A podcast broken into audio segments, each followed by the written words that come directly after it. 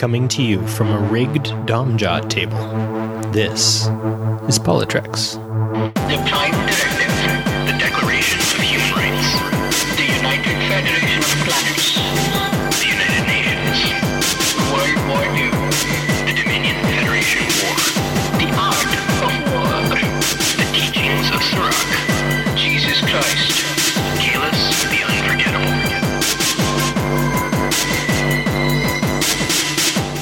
Everybody, to episode 7 of PoliTreks. We are so glad that you have come here. PoliTreks, of course, is a member of the Tricorder Transmissions Podcast Network, and we are very, very excited about today's episode. My name is Barry DeFord, and with me, as always, is my often imitated, never replicated Mr. Shashank Avaru. How are you doing tonight, Shashank? Namaste, Homo sapiens. Patent pending on their trademark, but I will get there. I'm good, man. How are you? Well, man, like, just so excited to get this episode rolled out. We're actually going to be doing something a little bit different this uh, this week. We are going to be foregoing the news, though there are lots of uh, always interesting things happening in the news these days. We thought just the length of the interview that we had going this time around, we would forego the news so that we wouldn't be talking your ear off for longer than an hour and a half. Is that all right with you, Mr. Avaru?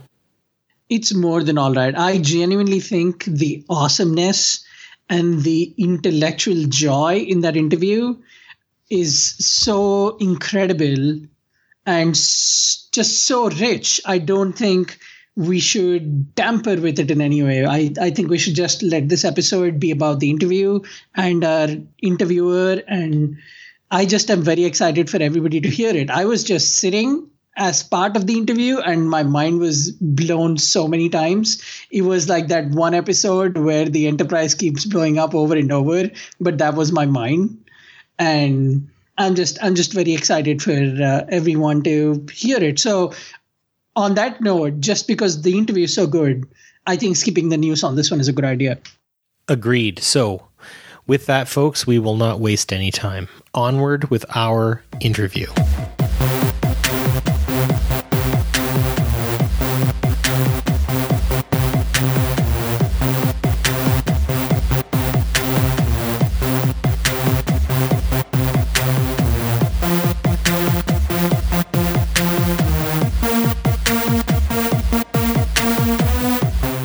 Welcome, everybody, to our main topic.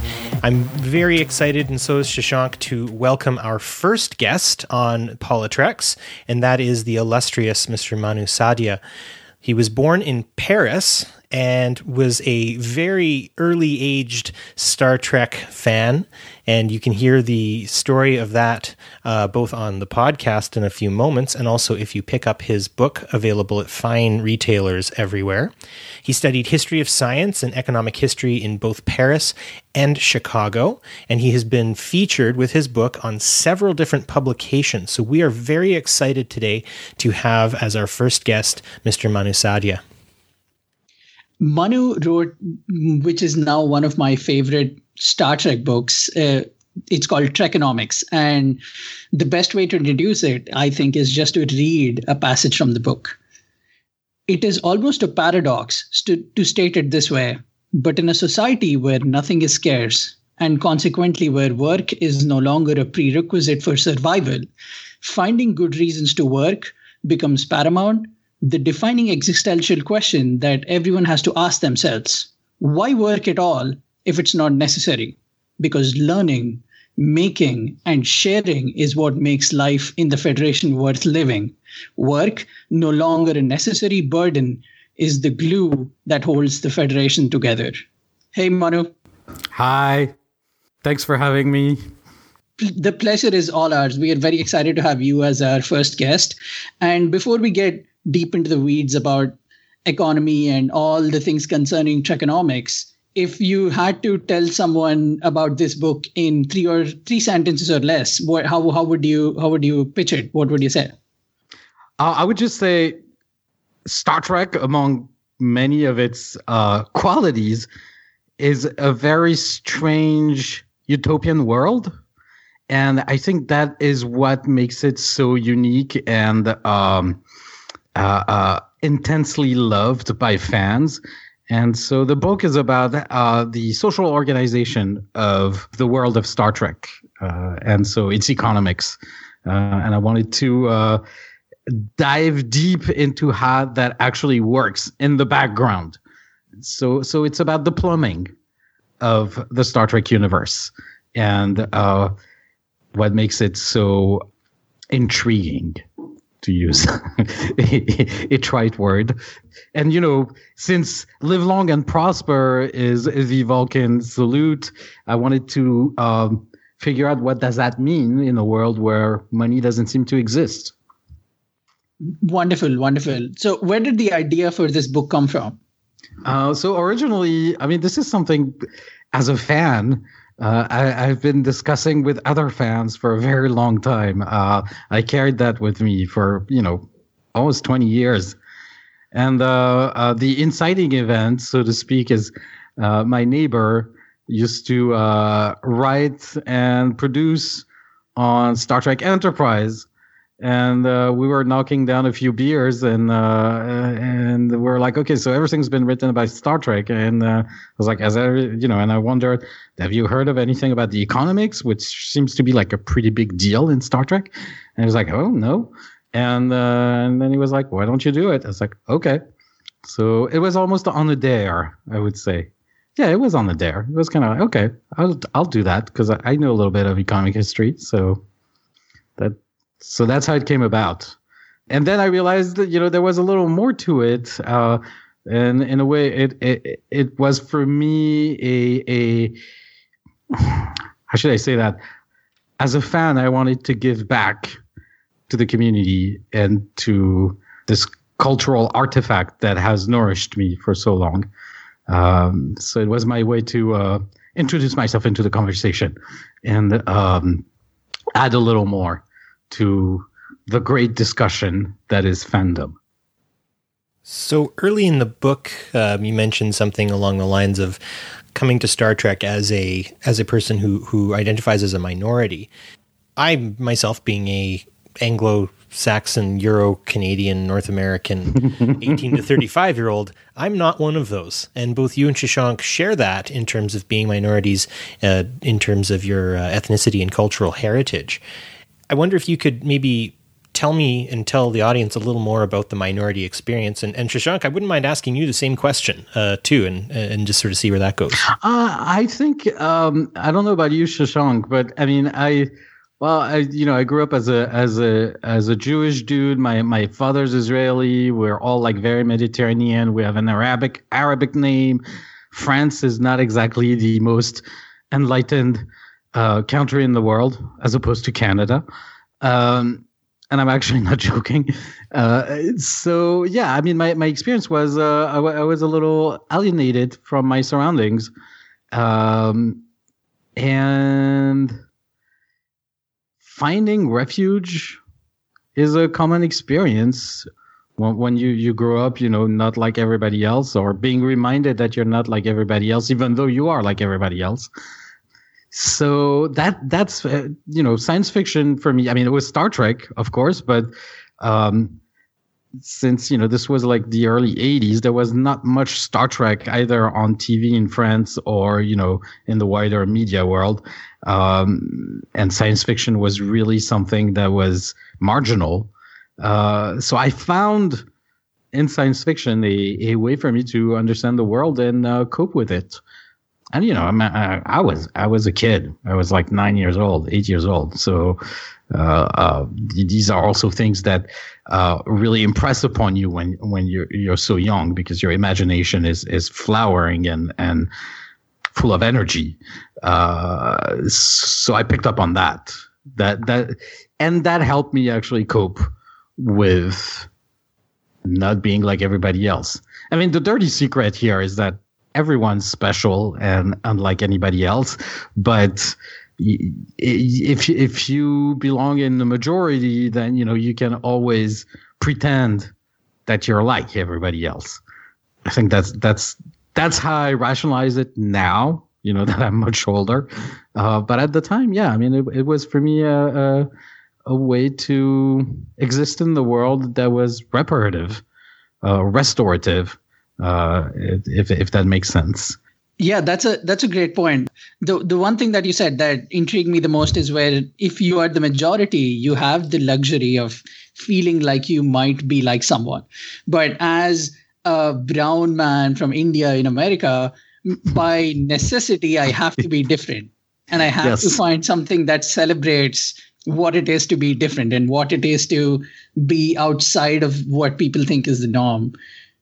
Yeah, and it's actually it's it's absolutely true, and uh, uh, I would add to that uh, uh, in a way, you know, science fiction, Star Trek, it makes it cool to be like outside the norm or or to not belong to the sort of like uh, uh, very well defined not consensus, but yeah, majority, and and it's cool. Like it, it's it's so so it made me feel like you know I was cool because I had some kind of secret knowledge that others don't have.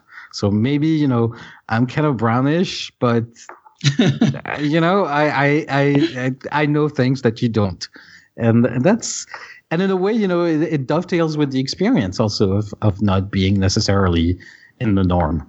Like you know something that the others don't.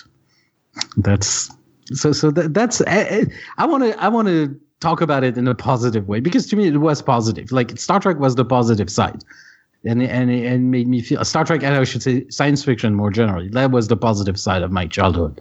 Uh, that's really what I, what I still cherish today, much more so than anything else. Uh, growing up in India, entertainment tends to be very conservative there. They they we are still not allowed to show kisses on screen. We are still not allowed to let characters cuss on screen. So when we had an overflow of entertainment that was so streamlined mm. i discovered on tv that a show came out in the 60s in America that already were celebrating differences and they were pushing from yeah. boundaries. And so that's how I ended up falling in love with Star Trek is realizing, oh, wait, there is this entire franchise that actually wants to keep pushing boundaries and it wants to celebrate people who come in with from the left field and say, "Oh, that's not how it's supposed to be done." yeah, yeah, and, and, and, you're like, you can do that, really? You can do that? Oh, that's the yeah. Wait, but but like, do they, do they have Star Trek in India now? Or I mean, I suppose they do. Like, it's it's they have Netflix, so they must have Discovery. I know for a fact that they do have Star Trek Discovery, and I know on cable, people can occasionally find episodes of the original series and the next generation, but it's it's uh, abridged to match our society standards. So if there is a kiss on the show, they won't show it. If there is uh, a certain character saying something untoward, they would they would not show something like that. Like even words like ass or wait, but they never say that on Star Trek, right? Do they? I mean, no, no, no. Uh, but but I guess the episode where uh, Data and and Tasha Yar have a relationship will probably be cut. okay, right. Uh, things like that, and the episode where uh, Dax and ends up uh, kissing another woman that would never be shown. Oh wow! Still now, that's interesting. Okay, interesting. That's cool. So, do, do you think your experience as a minority influenced a lot of your viewpoint in Trekonomics? Oh, do, do you think had you had you been a separate from a separate? Uh, okay, so let, let me put it differently, uh, if I may rephrase. Uh, the the the central experience of my life when I was a kid was uh, to be uh, in a family of um, very leftist parents so that took pre- precedence over, I would say the the the more identity side of things. Like our identity was was bound up in, um, you know, my parents were yeah they were leftists. So so and all their friends were leftists, and um, I you know I learned to, to sing the Internationale before I learned the Marseillaise. So that that's that's my experience. Um, more you know and, and later on in life I, I learned a little bit more but that's more i would say what informed uh, what i saw in star trek and I, uh, what i tried to write up which is you know it's very close to um, star trek is very close to to what you can find in herbert marcuse for instance. So um, frankfurt school marxist theory. So that so that's more what informed what what I put in the book, even though I, I don't spell it out um, directly. Um, and also because I, I personally I, I really like Keynes, and I think there's a lot of Keynes in Star Trek as well. So um, John Maynard Keynes, the, the the great British economist. So that so that's more the polarities in there than a more than than, than it's, it's a product of you know I would say my, my upbringing uh, in crazy, commie Paris. And and by the way, you know, like at the time in the '80s in Paris, being being the you know basically a red diaper baby was nothing exceptional at all. Uh, it's it it was more like the norm than anything else. So, um, yeah, that that's that's more my my uh, my experience. My parents, friends, and you know associates and all that. They were all foreigners from you know Latin America and Greece and places like that. That you know in Spain. Um, so places with a history of struggle uh, and a history of uh, um, struggle against more dictatorial forms of capitalism. Some of my friends, when I was a kid, had you know escaped Chile and stuff like that. So, so th- well, I mean, it- you know, Chile, Argentina. A lot of people left for France. Yeah, so yeah, that that's that's the environment in which I grew up, and it wasn't. I don't think it was particularly special, uh, just because Paris was a place where you know a lot of these, uh, I would say, upper class. Uh, highly educated uh, young families found refuge Absolutely. Uh, so that's that's more that that's that's more along those lines. I would say that that's that's where I come from.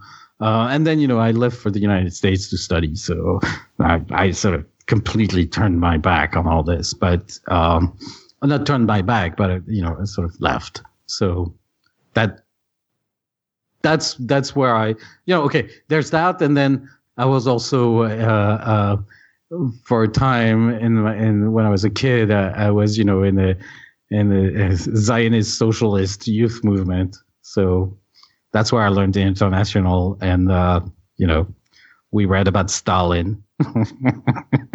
they were very very. Uh, I mean, it's it's not the most glorious, but uh, it's, it's a youth movement that has a history of uh, resisting Nazis and founding a bunch of kibbutz kibbutzim in Israel. So, um, you know, Jewish lefties, basically. That that's me. That that's where I come from.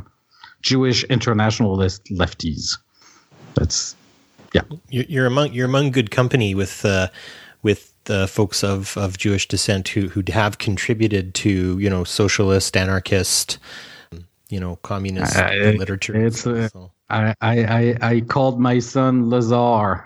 Oh, uh, in, Wow. on, in honor of Bernard Lazare, who, Yeah. who is this great French Jewish anarchist who uh, was the first to alert to the situation of Captain Dreyfus, who was unjustly accused of uh, treason in favor of Germany. Germany. So he's a, he's a big figure in the French anarchist movement. yeah, and Zola uh, was in that too. Yes. Yeah, he, he was Zola's best friend. And also, he was very good friends with uh, Sigmund Freud. Yes. Uh, so yes, so Bernard Lazare. I, I'm I'm kind of I'm kind of surprised that uh, you guys know about Bernard Lazare. That's pretty cool. Okay. oh, so thanks. We we do a little bit of reading here and there. Just a No, but I didn't know he was that famous. Uh, so yeah, that's cool. Okay. I'm, I'm making I'm making my way through Bakunin right now, so I'm, Uh, I'm- okay. So okay. Okay. So so you see where I come from. That's, oh uh, yes, very and- much so. And so you can imagine why Star Trek like totally connected with me, uh, because it was basically on screen what my parents and their friends were talking about, you know, late at night, uh, drinking wine and smoking cigarettes. So yeah, it has this sort of like let's remake the world type of vibe. Um, so it made sense. It made a lot of sense. So in in the way of of that, I, I think this is maybe a good segue to to talk a bit about um, you know the concept of Star Trek as a society being being one of post scarcity. And and how you know we talk about the replicator. I know we were going to talk about this later before we'd ask all these other questions, but it just sort of feels like you know the way this the right place. Yeah. yeah we're, we're just in the right spot for it and so you talk so much about the replicator and you you use you use it in different iterations during you know during the the different major topics of the book and so I'm wondering if if maybe we could talk a bit about the idea that you know we don't have a replicator right now. We're we're getting close, right? 3D printing's getting stronger. I would say that genetically modified food to a degree sort of works some somewhat as a replicator and mass production and all that sort of stuff. But um, maybe we could start a conversation drawing a a comparison between the replicator in Star Trek and a, a culture of sustainability that might, I guess, could be informed by um, by some of your your politics in the past. What would you say if we were to talk about maybe you know the replicator as a metaphor for sustainability? What are some of your thoughts to that? That uh, that's coming out of left field, and that's really cool. Um, so so it sort of connects with the idea of technology as a good or as a benefit. I the way I view the replicator is this sort of metaphor for the end of the industrial revolution. So that long arc whereby human labor becomes uh, supplemented and then replaced by mechanical implements.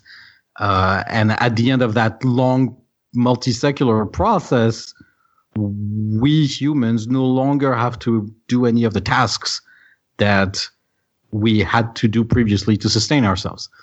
Um, and so, in a way, the replicator, if, if you view it as a an engine of progress, um, it, it is in Star Trek. It, it is that it, it is this sort of the the end point or the other side of the mountain of the Industrial Revolution. Uh, what we know of the Industrial Revolution itself, um, and of that long process of uh, augmenting and supplementing human labor by machines, is that it's incredibly wasteful, uh, and that we're actually not paying the real price of that waste. The benefits, however, seem to uh, far outweigh the costs so far, even though uh, at this point we're starting to realize that the sum total of human activities um, is is endangering the very climate and the, the carbon cycle in the atmosphere. We're, we're injecting so much uh, um, additional carbon in the atmosphere that we're raising the temperature. Um, so that's what we're dealing with here is like is the endpoint of the industrial revolution um, a system in which the production of goods and the transformation of raw materials into finished products, uh, whether it's you know clothing or food or technology, can that process be so efficient that it will not pollute anymore or it will not uh, waste? Is is there is there a point at which producing out of raw material does not create entropy? Uh, because that's what we're talking about. The waste heat uh, and the waste product is is entropy, and that I think you know if if we're talking in the real world, because in the world of Star Trek, obviously they have resolved all these problems. The the there are no externalities. That is, there are no uh, consequences uh, and effects on third party of economic activity, like the, The an crisis- externality. Yeah, the crisis Yes, of the commons is at an end, kind of idea.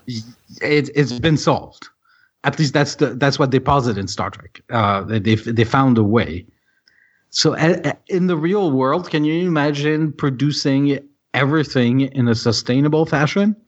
It's hard to tell, and and also it's it's particularly hard to tell. Here's why: because um, it's probably not the most economically rewarding to actually produce energy or produce goods in a way that's sustainable. The market is heavily skewed towards uh, waste. Um, you want to produce the cheapest. Um, I was reading today about that. That uh, about rare earth metals. So you need that to uh, make batteries and various technological gizmos, and it's very important for electric cars. Uh, the the mining of rare earth metals in, in China is a nightmare. It's, it's an ecological nightmare. They're in very uh, small quantities, locked into larger minerals and you know sediments, and uh, you have to separate them, and that takes a lot of energy and uh, a lot of adjuvants, and it's very dirty. So, can we in the real world imagine a a point at which, under the current economic system, we will reward sustainable production? I mean, the jury's still out. We'll, we'll see, I guess. Uh, but So- I, I, I wouldn't hold like a lot of uh, hope. That's. Manu, what uh, what intrigues me more is how the political landscape of our world would change if uh, a nation decides to just privatize and say things like essentially puts out a statement saying now we can just make Earl Grey tea hot, which by the way is also a chapter in Trekonomics available in paperback, hardback, and Kindle edition. If a nation says we now have a replicator, what how would would the political landscape change? Would the power dynamics? Oh, of, oh, all right. So I will I will turn that around. First, first first part of the answer. I will turn that around. We do have enough today, as it is. We do have enough to actually provide for everybody. Right. So that's Right. what the replicator does. yeah. Uh, the replicator uh, does actually provide for everybody on the basis of a public good. So it's a public good. It belongs to everybody. Um, but we do today uh, live in that world of post scarcity, except uh, it's not evenly distributed. So that's one point. I, I'm I'm pretty confident that we could feed all the planet today. So that's something to think about. Now, I believe that making the the instruments that allow for uh, full provision of food, clothing, uh, the necessities of life, healthcare, education, uh, the, the, deciding as a society to provide all these basic necessities for free is an eminently political decision about the distribution of wealth. And it's not a technological challenge. It's not even a matter of inventing the final replicator. I don't believe that. I, and by the way, here's a, here. I, I'm not the only one.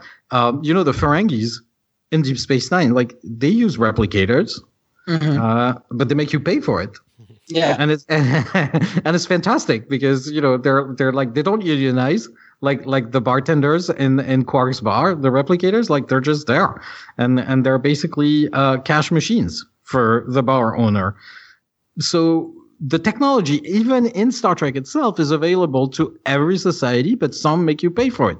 So it's pretty clear that it's not a matter of technology, even in Star Trek itself. It's a matter of political decision the Vulcans, the Federation, you know, the the people we know and love in Star Trek, like they don't really care about getting rich.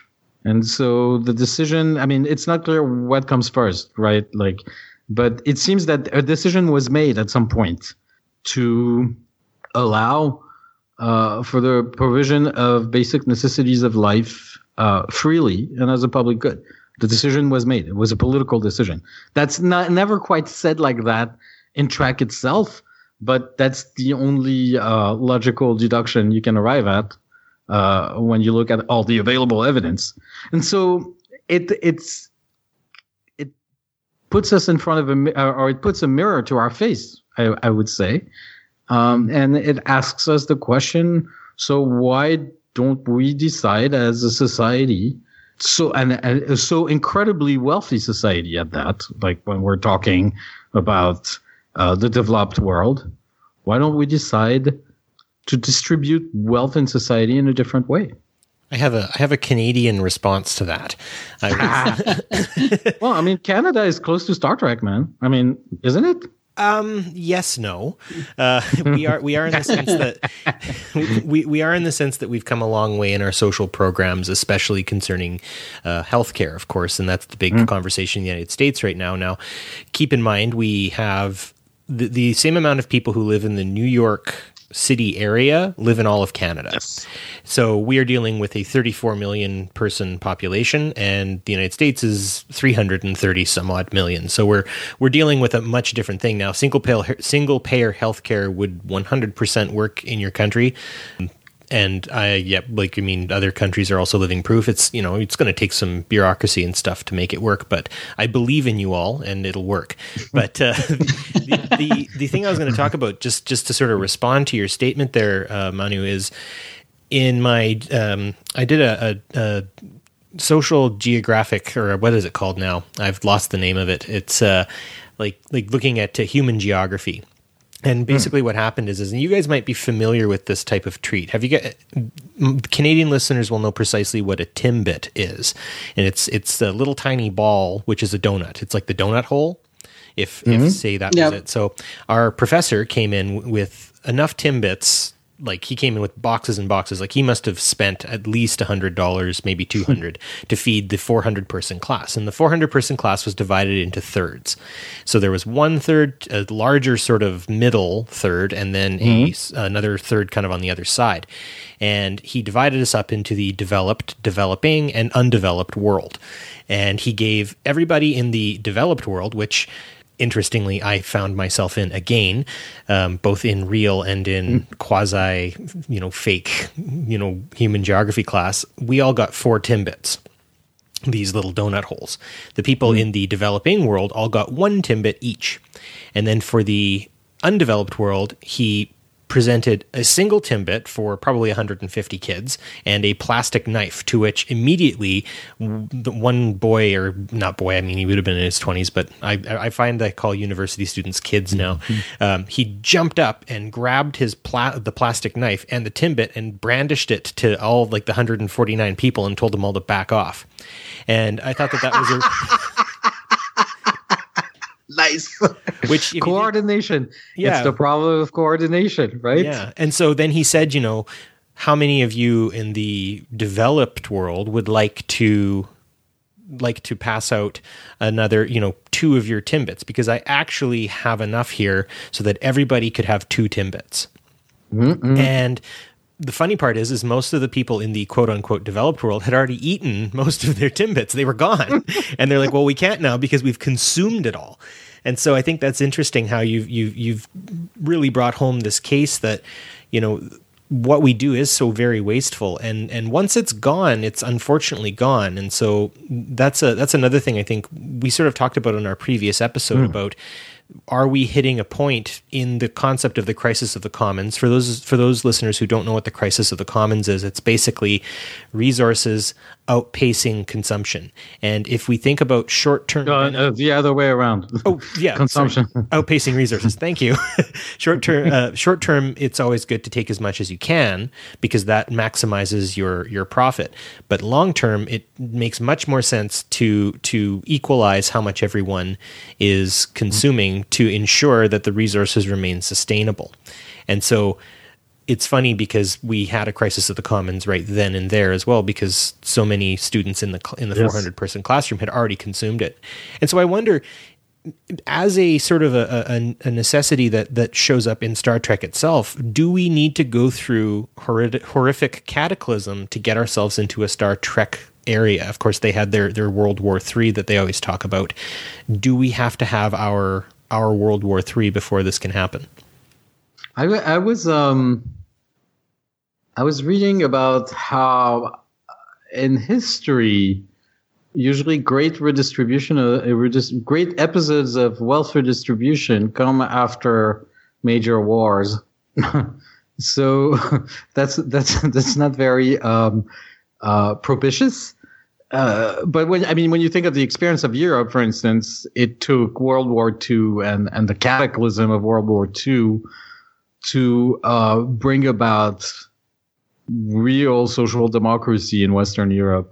And even then, you know, uh, Spain and Portugal and Greece did not really enjoy uh, the full benefits of it until much later.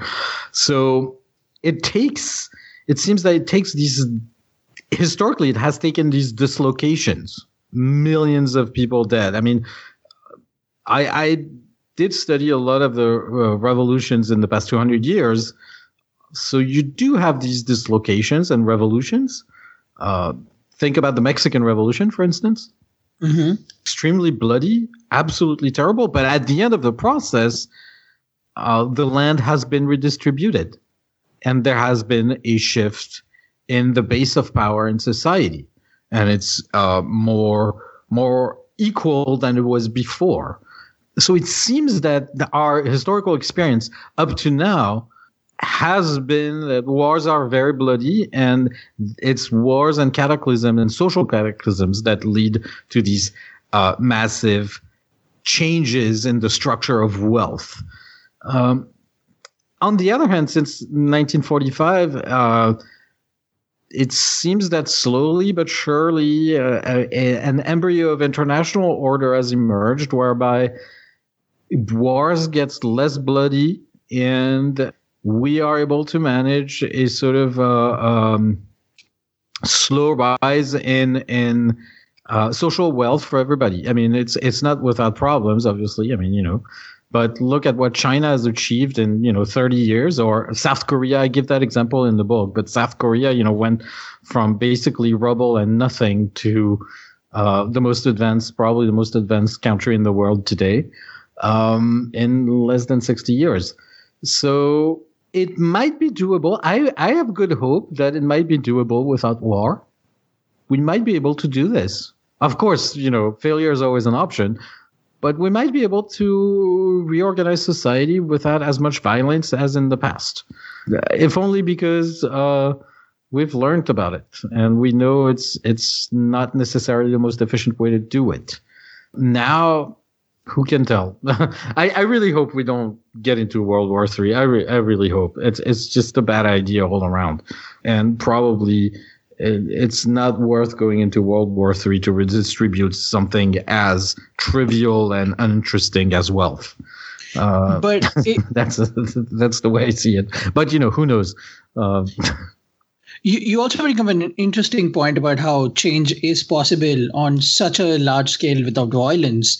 But to that, I say, look at the current state of world affairs and how it seems like we are backtracking and very deliberately there is a, there is a vocal uh, population all around the world that is saying let's go back to the way these things were like spe- specifically we can we can talk about how one administration Yeah, that's that's where Star Trek fans are important. I mean, it sounds stupid to say it said this way, but uh, I think that's where you know things like Star Trek are important uh, because because it, it it it carries the flame or in the torch of you know a more liberal and nonviolent way of doing things.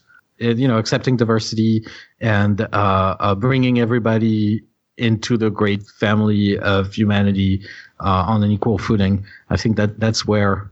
I mean, we're we're being a Star Trek fan or Star Trek in general. Like it's it's a real minority of the minority of the minority, but the people who, who form the fandom are usually in position of power in various important places you know that shape policy and shape uh, opinion so I, I think this is where you know is important this is also why i personally bemoan uh, uh, how much dystopian science fiction is in fashion these days because I, I think there's there's a sense that at least to me a good public service would be to do more of the Star Trek type of popular culture than uh, X Files.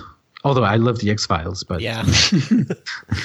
it seems we're in the X Files. We wanted Star Trek, and it seems that we're in the X Files. These too shall pass, I hope. oh manu I, I think we are like 20 years away from uh, the cylons and battlestar galactica that's Oh how that's how gruesome i think the situation is Oh, barry yeah. might think i'm too alarmist but that's just me Now, I, I, you get a point. Um, technology is going at a very fast pace. Yeah. It's, it's almost like that's where you realize, you know, um, I was trying to to process what it means for a show like Discovery to be a prequel, and I think part of it is that science fiction as as a as a terrain to explore the possibilities of technology and you know future technology is no longer as relevant as it was because it's the, technology is going faster than what you can imagine.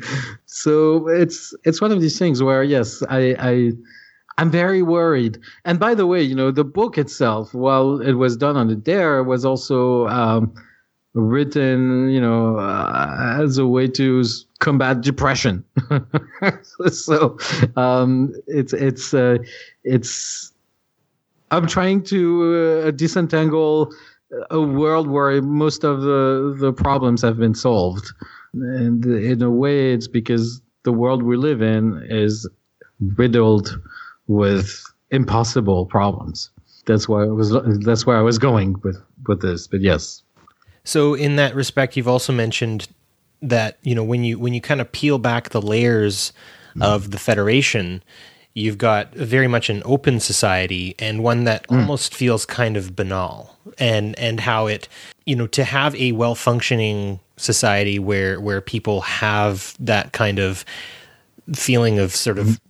Quasi I said like a quasi Hegelian actualization that Yes. the day to day workings of things do sort of kind of like you don't have to worry about food because there will be food. You don't have to worry about shelter because there will be shelter, and everything kind of feels sort of almost boring or banal or, or sort of sort of basic, I guess. Like to, to I guess it, it doesn't make for good TV. Uh, Yeah. you know, like showing happy people all day long. Like, eh, and yeah, that wouldn't make for good TV. But um, you know, think about it. Think about it this way, and I mentioned that in the book. Poverty in the real world, poverty has tremendous impacts on child development and brain development. Stress, uh, financial stress, um, is is incredibly uh, uh, detrimental not only to you know your well being in terms of actual nourishing yourself, eating, but it's also extremely detrimental to your state of mind. Um, is it's and I kind of know that because we were not always uh, you know as fortunate as we are now in my family. Um, so this is something the, the federation is a world where nobody has to worry about that stuff so everybody's sort of uh, uh, in a good state of mind except for you know barclay depression still exists um, but the object of depression is no longer uh, uh, necessarily centered around basic questions or basic uh, anx- anxieties about will I be able to afford rent next month? Or will I be able to do more than one meal or feed my children? So that's something, you know, to aspire to, I think, uh, if only for the mental health benefits. Now, um, a word like that is probably people usually object, oh, yeah, but, you know, you'll have nothing to strive for. You know it, it's when you say boring it's also it feeds I, I not you but in general when people say oh it's going to be boring it's it also feeds into this notion that you need to strive for something to to actualize yourself to to be somebody in life. Uh, maybe yeah, it somehow feels like the in the world the only two choices are boredom or suffering. Yes. but, uh, you know, in the name of uh, some superior motives and delayed gratification, I, you know, I'm not so sure. I'm for me at least, and and that's where you know I'm I'm a hardcore Star Trek person. I don't believe there's such a thing as human nature. Uh, I think it's completely fungible as a concept and as a as an experience, and we respond to incentives in, in a way that's normal. And I I strongly believe that we don't need to strive for uh, wealth or uh, achievements to actually be happy. I don't I don't believe that. Um, I believe that's that's an ideology of uh, that that comes from an, a, a place, uh, an ideological place. It's a construct. It's something that that's all new in in the world. That you need to work and work hard to make money to you know advance in the world and to be better than your neighbor. Uh, this is this is something recent. Uh, this is this is the the world of the bourgeoisie. This this is 200 years old.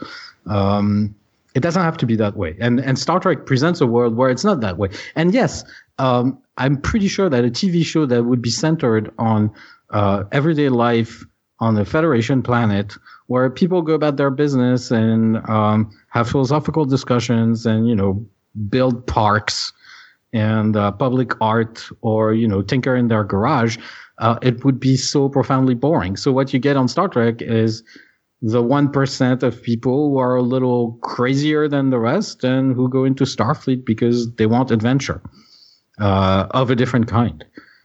See, I'm not so sure that even, and I don't know, but I'm not so sure that even Starfleet, like the other people in in in the Federation, the billions and billions that we don't see, they probably not, they don't see Starfleet very often, and they probably don't find it particularly appealing as, as a life calling. As a, you know, it's like, why would I want to go, you know, meet new life and new civilizations when you know life is pretty good here? Yeah, when I could just be hanging out on the beaches at Risa, Exactly. as quoted in your book. Yeah. Yeah.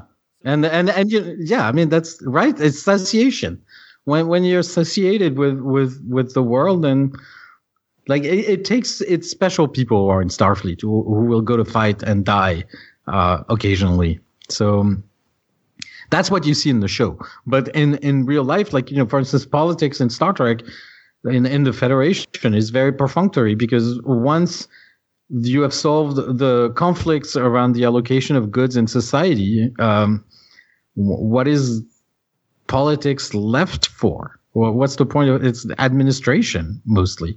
Because um, if there's no issue about allocating this or that particular piece of material or food or whatever, then or resources in general, then then what what's I mean politics is mostly diplomat uh, diplomatic.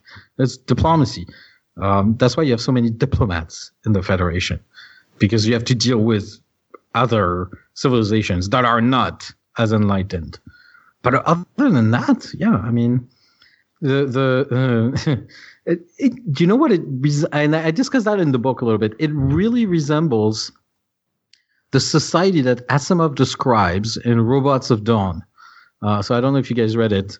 Uh, it's it's one of these novels from the mid '80s, and so you have like this the the the policeman from Earth who who goes to the planet, uh, the Spacers planet, where uh, there are robots everywhere and everything's taken care of, and uh, most of the people who live there are sort of bored with life, and they live in opulence and and fully automated opulence. And Asimov makes a sort of a, a moral judgment about it. He he he, he deems it well. The the boredom actually leads to a murder, and uh, he he deems it morally wrong. But that's Asimov. But he describes it nonetheless as a sort of this utopian place. It's it's the Federation, and except instead of replicators, it's it's uh, positronic robots. But it's it's what it is. I I wouldn't mind living there. you know, Yeah. ten thousand robots for me. I wouldn't mind. I, I think it would be. Uh, I would. I think it would be fantastic. I'd be happy to be bored. Um, that's how I, that's how I look at it. Um, me, I'm too old for Starfleet, but uh, you know, I, I'd I'd be happy. I'd be happy. I say I think this is something to strive for on Earth. That that's where I want to lead. And that that was also the point of the book. So again, that that kind of that kind of brings in this this idea that that people people in the Federation day to day tend to just basically work for themselves and work to better their society and maybe even just sort of their immediate community. And like I'd mentioned, there's sort of a, a, a reference to kind of a reference to Hegel of self actualization being the main driver. But could such a drive hmm. be enough to check those people, say like Bashir's parents who who augmented hmm. Bashir, who would cheat to get their aims and end up in these more glorified, you know, societally superstar sort of positions like Starfleet, uh, maybe as they would see a false uh, actualization as a denial of their place in, say, like the Federation. Do you think that that sort of thing might be a challenge, much like how we sa- have like insider trading in in the stock markets right now and all that sort of stuff? Yeah, d- to, dealing with cheaters, I find the Federation very. Um, the way, for instance, they deal with Bashir's father, who basically breaks the cardinal rule of the Federation, which is everybody's equal. There's no cheating. Um, I, I find the way they deal with him very uh, merciful. It seems that, I mean, in the dialogue, and that's a it's a very good episode for that. You know, it's it's uh, where Worf, for instance, thinks this is the worst thing you can do, and he's right. This is the worst thing you can do in in Trek, and it seems though that a lot of, I mean, the vast majority of the citizens of the Federation do not entertain such behaviors.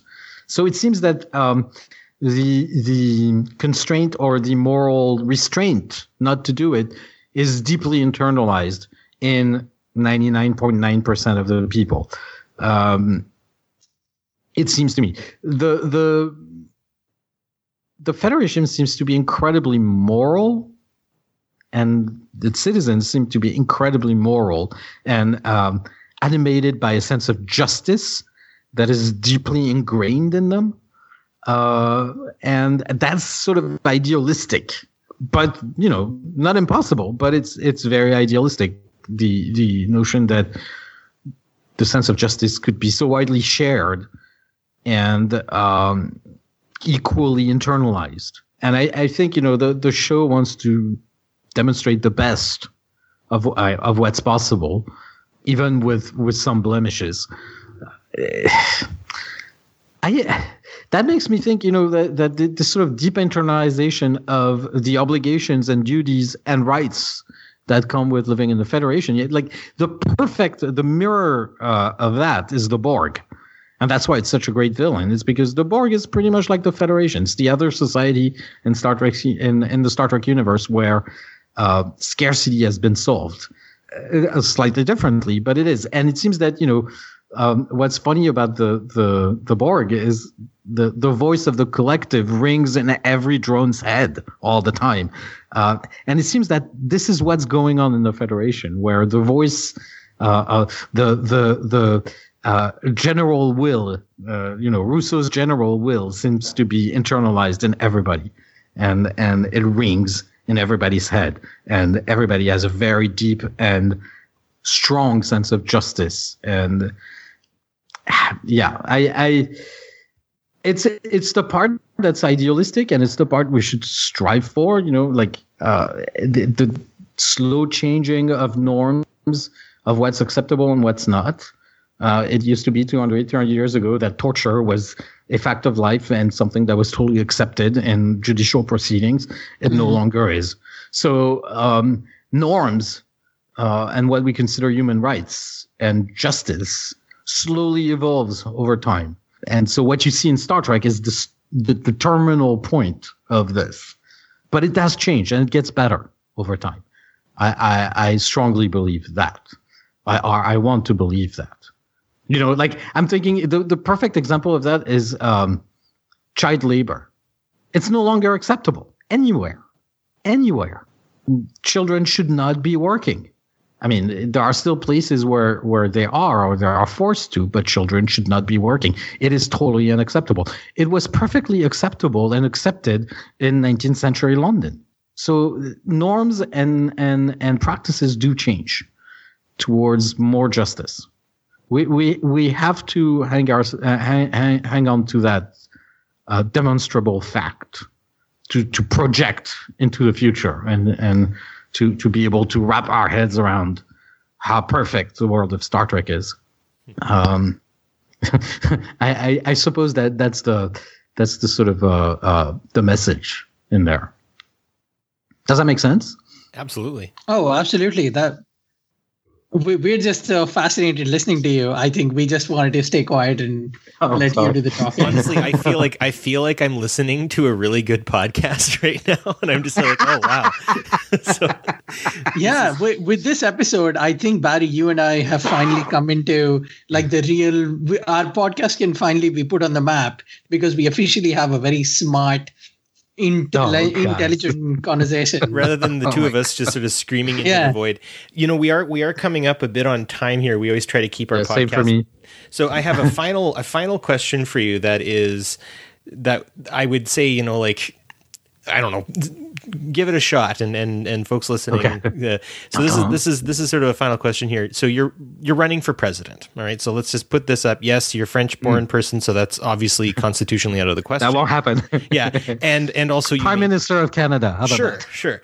Yeah, that works as well. We'd love to have you. That and you, yeah, you may not necessarily want to run for some kind of political leadership. So we could also say, you know, perhaps someone has taken your book and put it forward, put forward sort of a. What's the program, right? That's the question. What's Yeah. the program? Where do we start? yeah. So what would um, this is the the main question here is what would your platform look like? Who would it who would appeal who would it appeal to in your eyes, and what would some of your main talking points be? I think my platform, if I were to have one, yeah, I could summarize it in, in, at very easy points. Uh, free education for everybody from very early age, and that includes, you know, early childhood development, everything free. Uh, we need to teach people, and we need to get people um, interested in books and interested in math and interested in the beauty of the world, because then they will multiply it. And uh, um, education should be free and should be universal and should start very early and should go all the way up to PhD for everybody. That's uh, if you want to. That would be my first things. Uh, uh, the second would be you need also to take care of bodies and of health, and and therefore you need also to provide healthcare to everybody, uh, regardless of age, class, um, level of education, regardless of any kind of social circumstances. Health should not be within the orbit of the market. Uh, or the provision of health, at least. Research and mm, drug development and uh, you know uh, uh, medical devices, sure, but the provision of healthcare to everybody should be free and should be a lifelong thing. So that's the second point. The third point, I would say, aggressive investments in public goods. That is public transportation, public uh, utilities, um, sustainable energy, and uh, research and development for the benefit of the commons. Uh, much in the way, for instance, the GPS was developed, which is a perfectly public technology that is run at the cost of you know a billion dollars a year by the Department of Defense, the U.S. Department of Defense, and it has created so much wealth and goodness in society. And it's a bunch of satellites uh, uh, orbiting around the Earth, and it's completely public. It's it's there's no nothing more socialist than the GPS. So using that as a model, you know, be it for the internet, being for the provision of um, free, cheap, and uh, non-polluting energy, um, infrastructures, and not roads, but public transportation. Uh, you know, very fast trains and things like that. Uh, so I would say that I would start there, and and you know, like that's already a lot.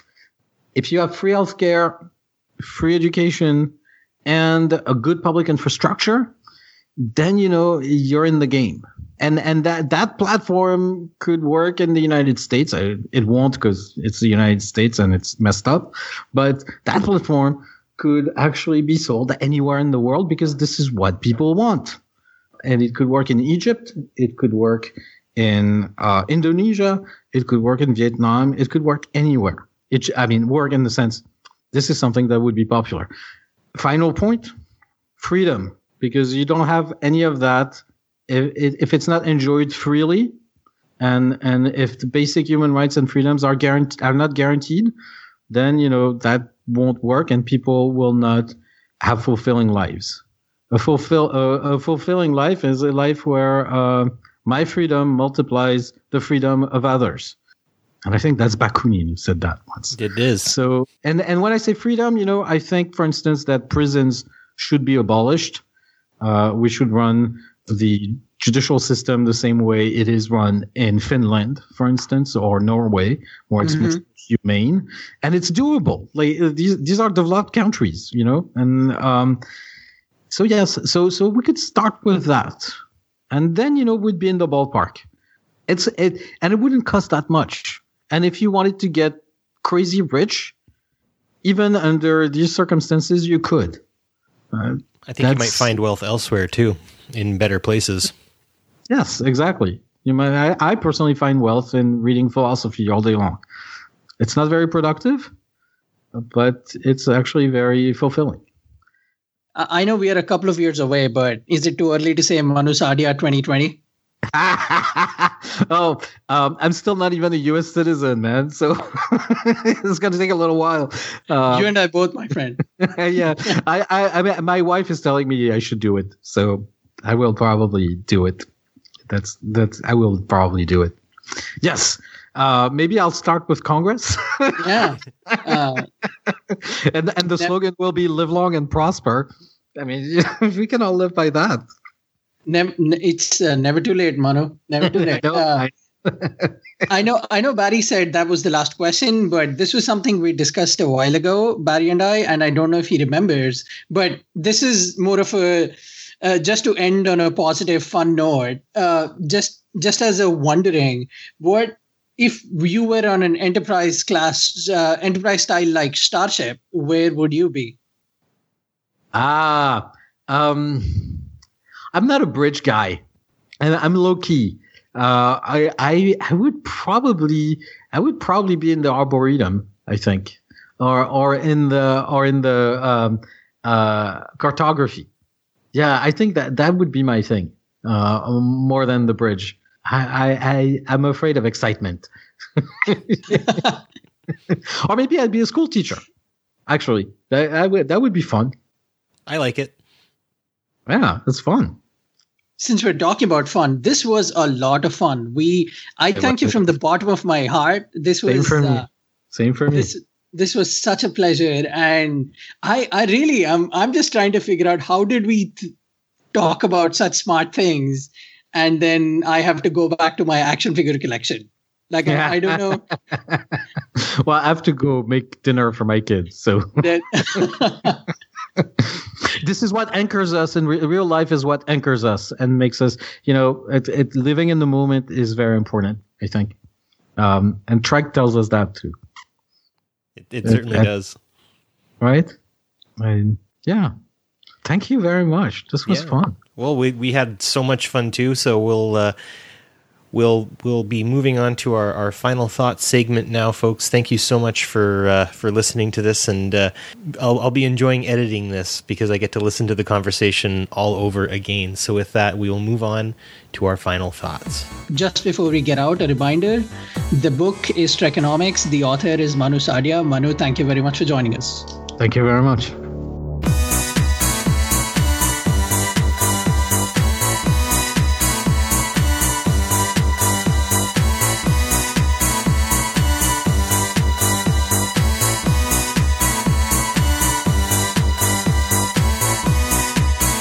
Well, Barry, I don't know about you, but that episode was something. I genuinely think it's one of our best.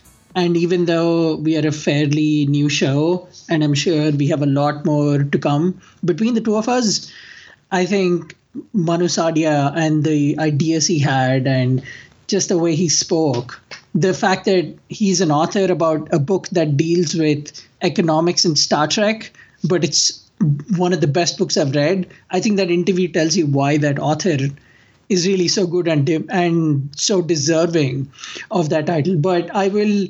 I'm, I'm very interested to hear your final thoughts on this interview. What what did you think about it? Thanks, Shashank. I'm going to start with a question. What is your passion?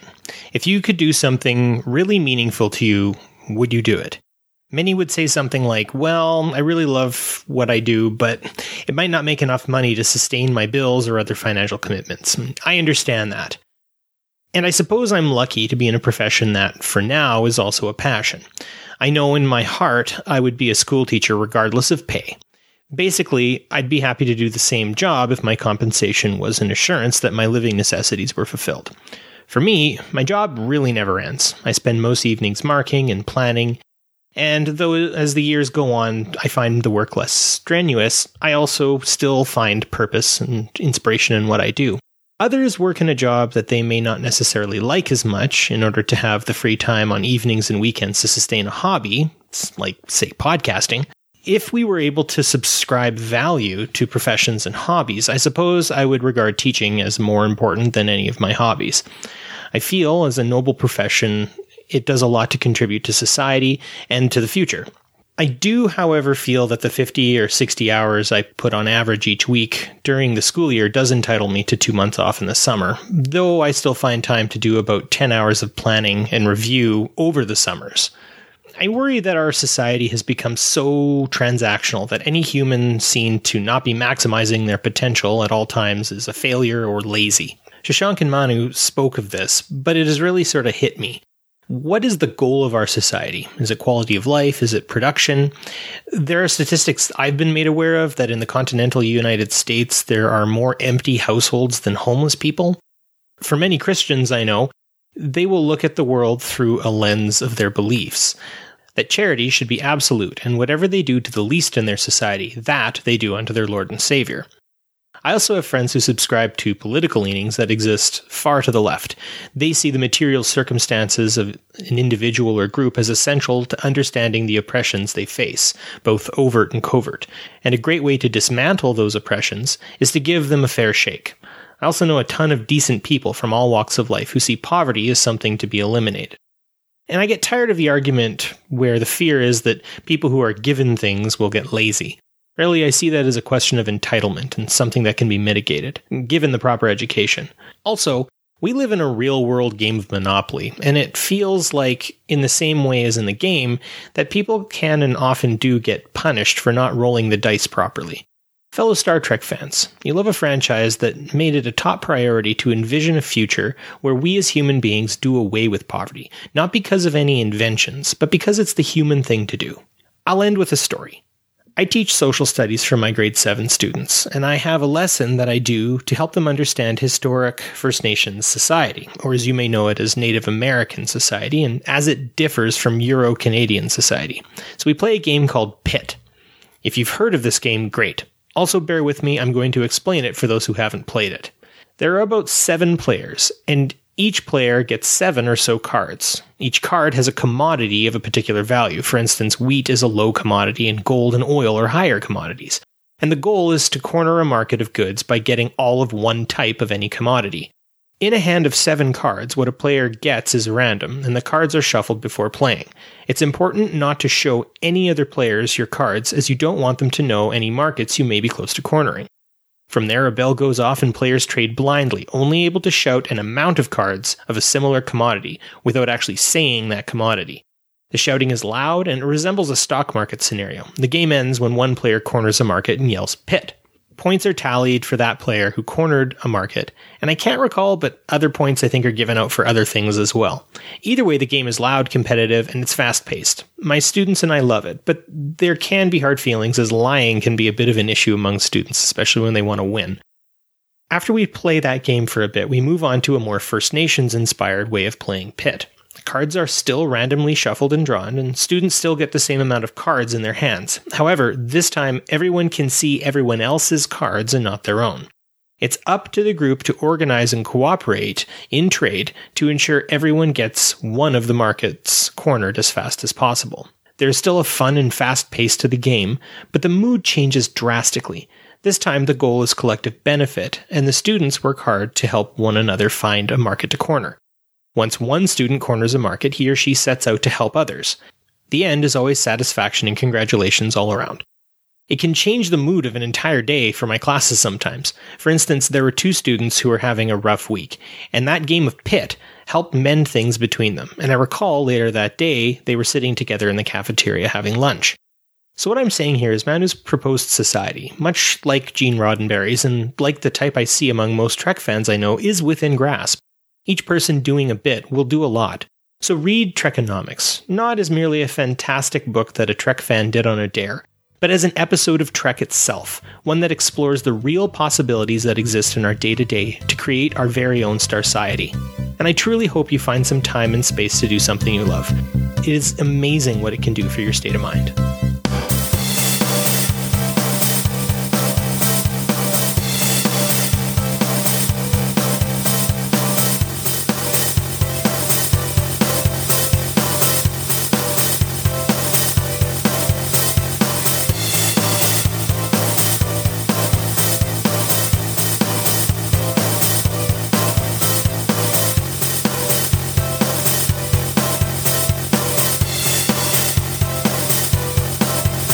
Well, I hope you enjoyed that episode, faithful listener. I know we both did. We would love to hear your thoughts on the interview, whether you'd like us to keep doing more interviews, what kind of interviews you'd like to listen to us, and any comments you might have, positive, negative, we welcome them all. We are supporters of free speech, uh, both Barry and I. You can get in touch with us on Twitter at at PoliTreks. That's P O L I T R E K S. We make funny jokes every now and then. We try to say something smart about politics and Star Trek every now and then. But mostly it's just us getting excited about our episode recordings and sharing cool gifts that involve Star Trek characters. So, all in all, I think it's a really cool Twitter account that you should just follow. You can also find us on Facebook at PoliTreks. That's P O L I T R E K S. We're more active on Twitter, but every the the Facebook page also gets in some interesting posts every now and then. So hey, while you're at it, follow us on Facebook. And Barry, how else can people get in touch with us? Well, people can also call into the show and leave a voicemail at 609 512 LLAP. That's 609 512 5527. We are PoliTreks on the Tricorder Transmissions Podcast Network, along with many other fabulous shows. There's the Tricorder Transmissions Podcast, Shore Leave, Trek Ranks, Drawing Trek, Disco Trek, and Reading Trek now. I'm very excited for this new podcast that we have out. I'm spending most of my paycheck getting some of the books that they'll be covering over the podcast, so we do recommend you check it out too. Also, if you'd like to support the tricorder transmissions, you can always click on that Patreon button up on the top right side of our website. It's always appreciated for folks who would like to give some of their hard earned Quatloos and Latinum to us. And if you're still on the lookout for the, all things Trek, we do highly recommend checking out Dan and Bill, the Trek Geeks podcast. Always loads of fun there. Also, we do intend on spamming our sites with the articles and different web pages and such that we've used to research the episodes that we do. So always look out for that. And in this case, we'll also include a link for you yourself to purchase Mr. Manu Saadia's book Trekonomics as well. Just to bookend the episode, both Barry and I highly enjoyed the book. We might have enjoyed the interview just as much, and we hope you check both of them out. On that note, live long and prosper And onward to our Star Society.